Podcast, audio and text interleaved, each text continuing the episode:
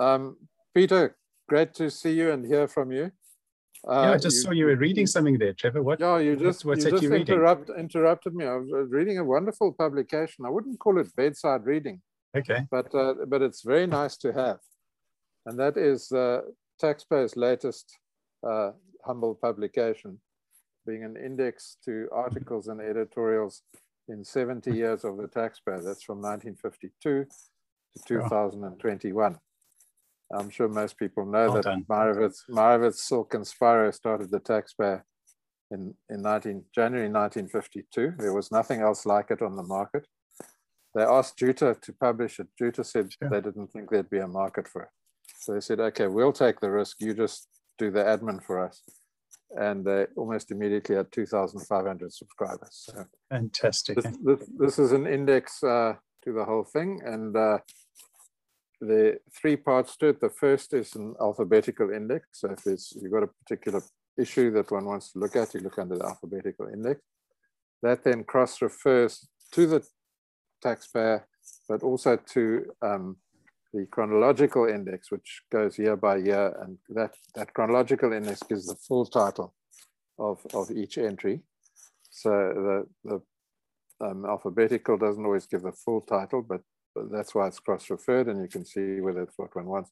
And then there's also an index to, to um, external subscribers, uh, which Peter, you and I uh, don't qualify as because we're editors, but we've snuck in through the back door because we've, oh, we've uh, co-published with some other external people.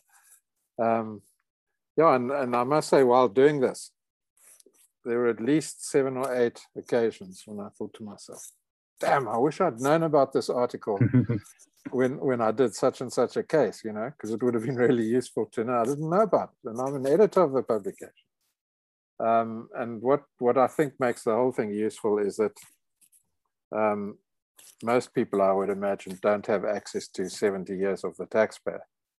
But by emailing uh, info at taxpayer.co.za, um, they can get it whatever it is that they want can be can be emailed to them. So so everything is is accessible. Anyway, that's not what we're here to discuss today. That's just what you interrupted me reading when when when your uh, visage appeared on the screen. I'm doing too much talking, Peter. You take it away. I think I think we're here to talk about a case, and the case is the Arena Holdings case that relates yeah. to disclosure of taxpayer information, which I thought is very interesting and very topical. Um, I think the judgment was handed down in November last year, mid November, and the case was basically it was an application brought by the Financial Mails Holding Company, and it challenged the constitutional validity of the prohibition on the disclosure of taxpayer information uh, in circumstances where the disclosure would show a substantial contravention of law and be in the public interest. And it was interesting. The fact was basically about uh, the Financial Mail trying to get the tax records of Jacob Zuma and they claimed that he hadn't submitted tax returns for the first seven years of his presidency, and also that there were substantial fringe benefits tax owing in respect of the refurbishment of Nkandla and various other payments. So the Financial Mail basically wanted to get their hands on Jacob Zuma's uh, tax records, and they weren't able to do so through the normal channels. So they went to the court to try and find a constitutional remedy. Um, so quite interesting because Section 32 of the Constitution provides for rights to access to information. So that provides the framework for getting access to information. And then the Promotion of Access to Information Act, PAIA, uh, was enacted in terms of Section 32. And PAIA talks about various disclosures. And for example, it says that access must be given by a public body, for example, SARS, to a record held by it when requested and the information must be given to the person requesting it. So um, there's a prohibition if somebody other than the person requesting it um, gets the information. So um, there's also, PAIA is also quite interesting. It's got what's called a public interest override, where it says um, there must be a disclosure of information if it's in the public interest and if it shows a substantial contravention of law. So Trevor, that's quite interesting because that sort of takes us directly into the applicant's case. That's what they were arguing, that there is a substantial contravention of law and it's in the public interest. The problem with using PAIA is that PAIA excludes taxpayer information. So it says this public interest override doesn't apply in respect of taxpayer information. So it spe- you know, specifically excludes taxpayer information. So then you have to go to the TAA, the Tax Administration Act, to work out what taxpayer information is. And that's very broadly sort of any information in relation to a taxpayer that SARS has and that they've got either from that person or from anyone else. So any information that SARS has about you or I or anyone else, that's taxpayer information. And uh, the TAA basically says that a SARS official must, prever- must preserve the secrecy of taxpayer information and can only give it to another SARS official. They can't disclose it to the public. They can't disclose it to somebody who's not a SARS official. A couple of exceptions to that, but very limited exceptions. So, you know, for me, it's quite interesting that in terms of our law, there's no basis for tax records of Jacob Zuma or anyone else to be provided to the financial mail or any other person. So I think the law is pretty clear. And so the financial mail had to come and basically say, hang on, but that's constitutionally invalid. So it was a constitutional challenge to the existing law as it stands. And you know, the court held that there's a sort of a tension between the provisions of the Constitution on the one hand, and then PAIA and the TAA on the other. And it held that, just reading from it, it says once the balance of competing rights tilts in favor of SARS, the declaration of constitutional invalidity must follow. And conversely, if the balance tilts in favor of SARS, the statutory provisions must be left intact. So they say, you know, you need to say, we see which way the balance tilts. I don't know what your sense of that is, Trevor. Yeah, and the, and the, the, the competing uh, um, uh, interests were, in terms of the Constitution as well, were the right to privacy and the right to dignity. So that those those are also rights protected by the Bill of Rights, and so that competes with the right to to information and the right to publish. Um, and and we have yet to find out what the Constitutional Court will have to say about it. yeah. Because it's, it's, heading there, isn't it? It's heading there.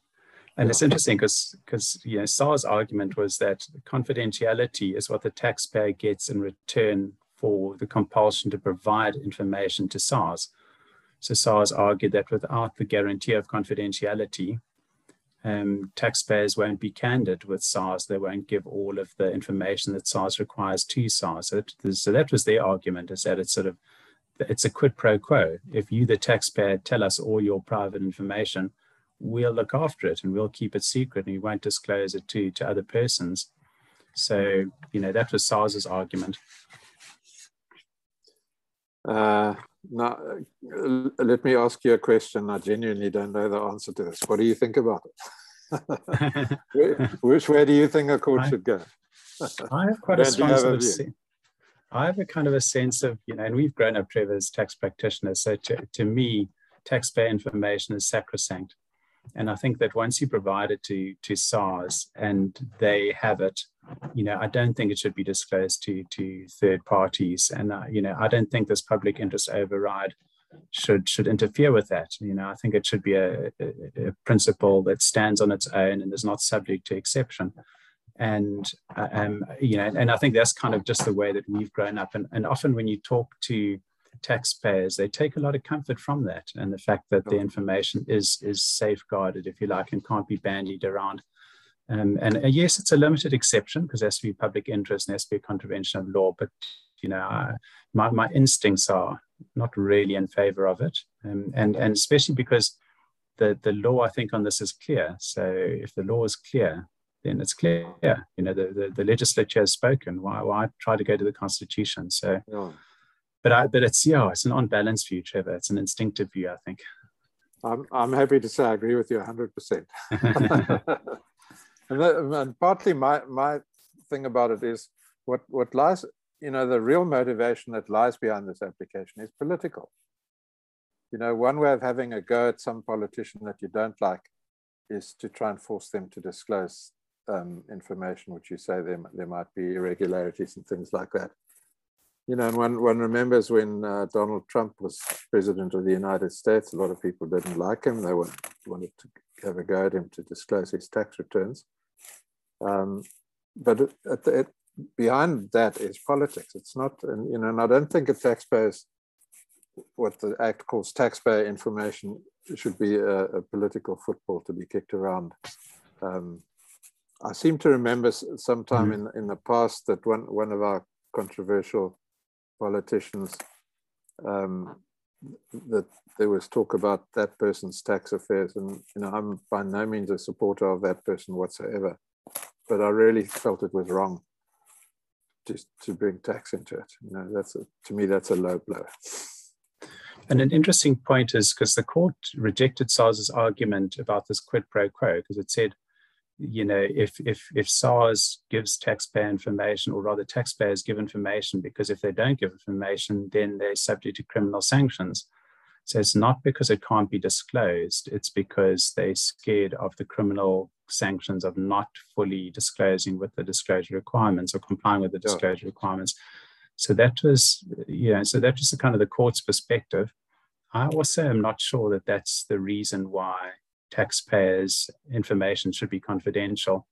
Uh, you know, I think it goes further than that. I think it's not it's not linked to the fact that taxpayers will only fully disclose if they know the information is not going further than SARS. I think it's a wider point than that. I agree. I agree. And just just listening to you talk reminds me, you know, in a recent issue of the taxpayer, um, there was reference to the Oilwell case, which is a case dealing with exchange control. And uh, Harms JA made the point in that case that, that where legislation imposes either criminal or administrative penalties, it must be interpreted restrictively. Now, I don't know what restrictively means in this context, but I would think a conservative, you know, why, why must SARS officials run the gauntlet, as, as I think you just said? Um, they're entitled to interpret it restrictively because yeah. they're under threat, threat of committing a, a, criminal offense. Which I have to say, I've noticed in the past, um, certain taxpayers' tax affairs have been uh, broadcast on the front page of weekend newspapers. not not every every week, but it has happened. And the prohibition if I remember correctly, applies not just to SARS not being able to do it, but anyone who receives information from SARS, they, they also commit an offense if they publish that information to the public generally.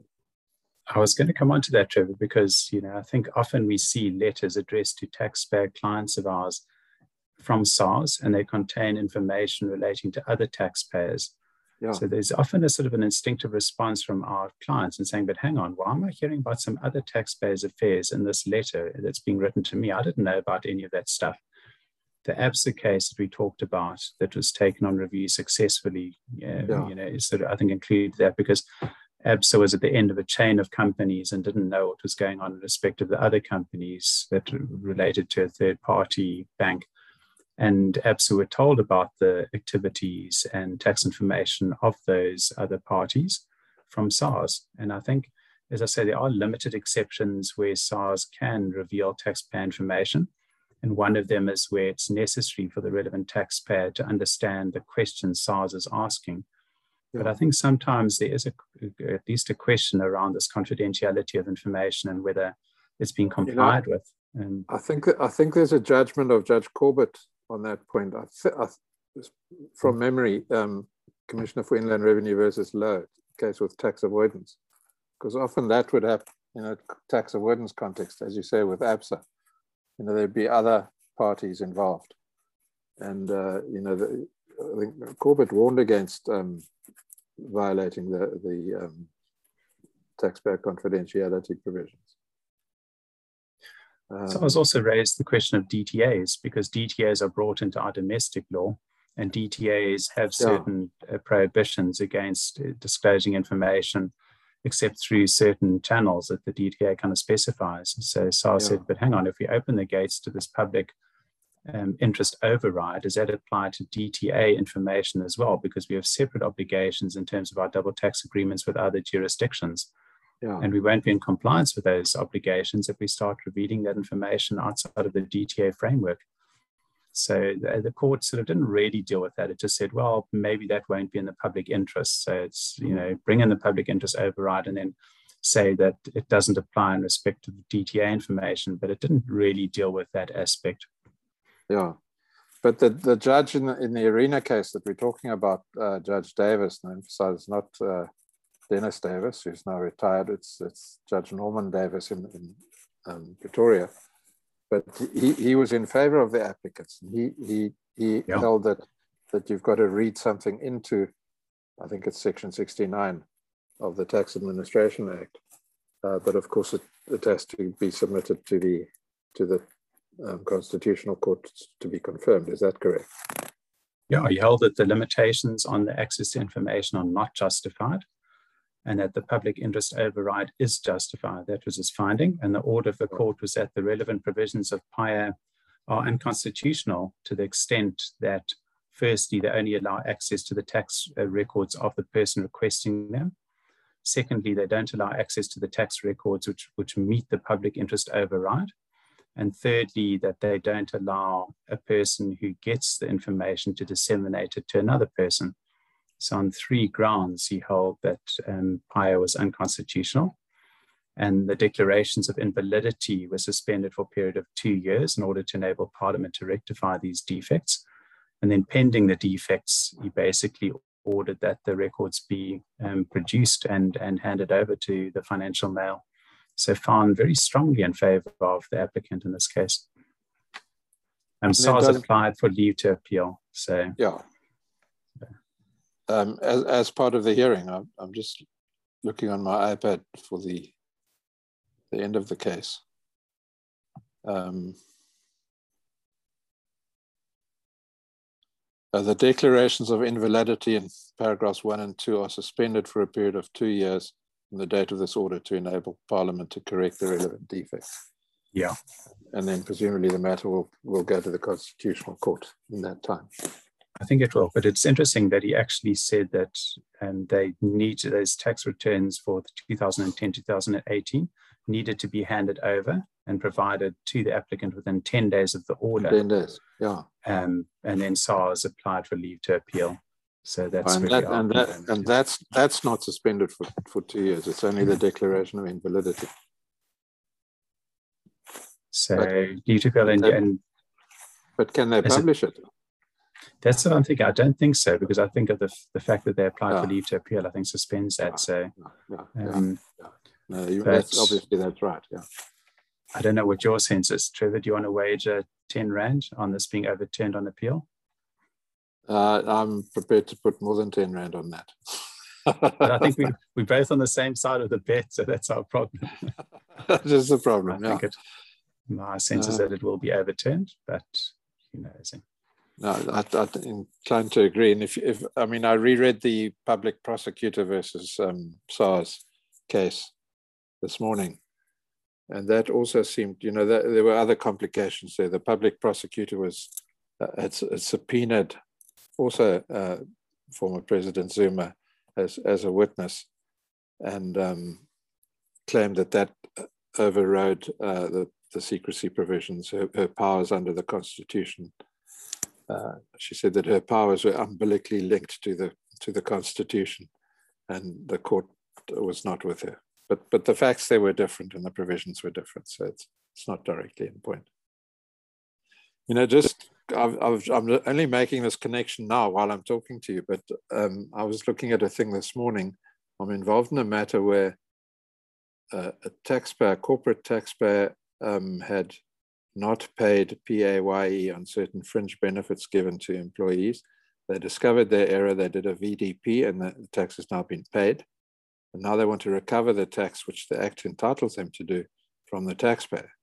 So they've sued the, sued the tax, issued summons against the taxpayer, and the taxpayer has now requested uh, copies of relevant information, including the VDP application and and supporting documents. And the, the problem is that the, the VDP application doesn't just deal with the one taxpayer, it deals with a number of taxpayers.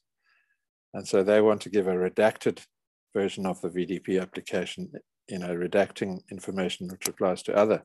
Now they haven't received that from SARS. They actually gave the information to SARS.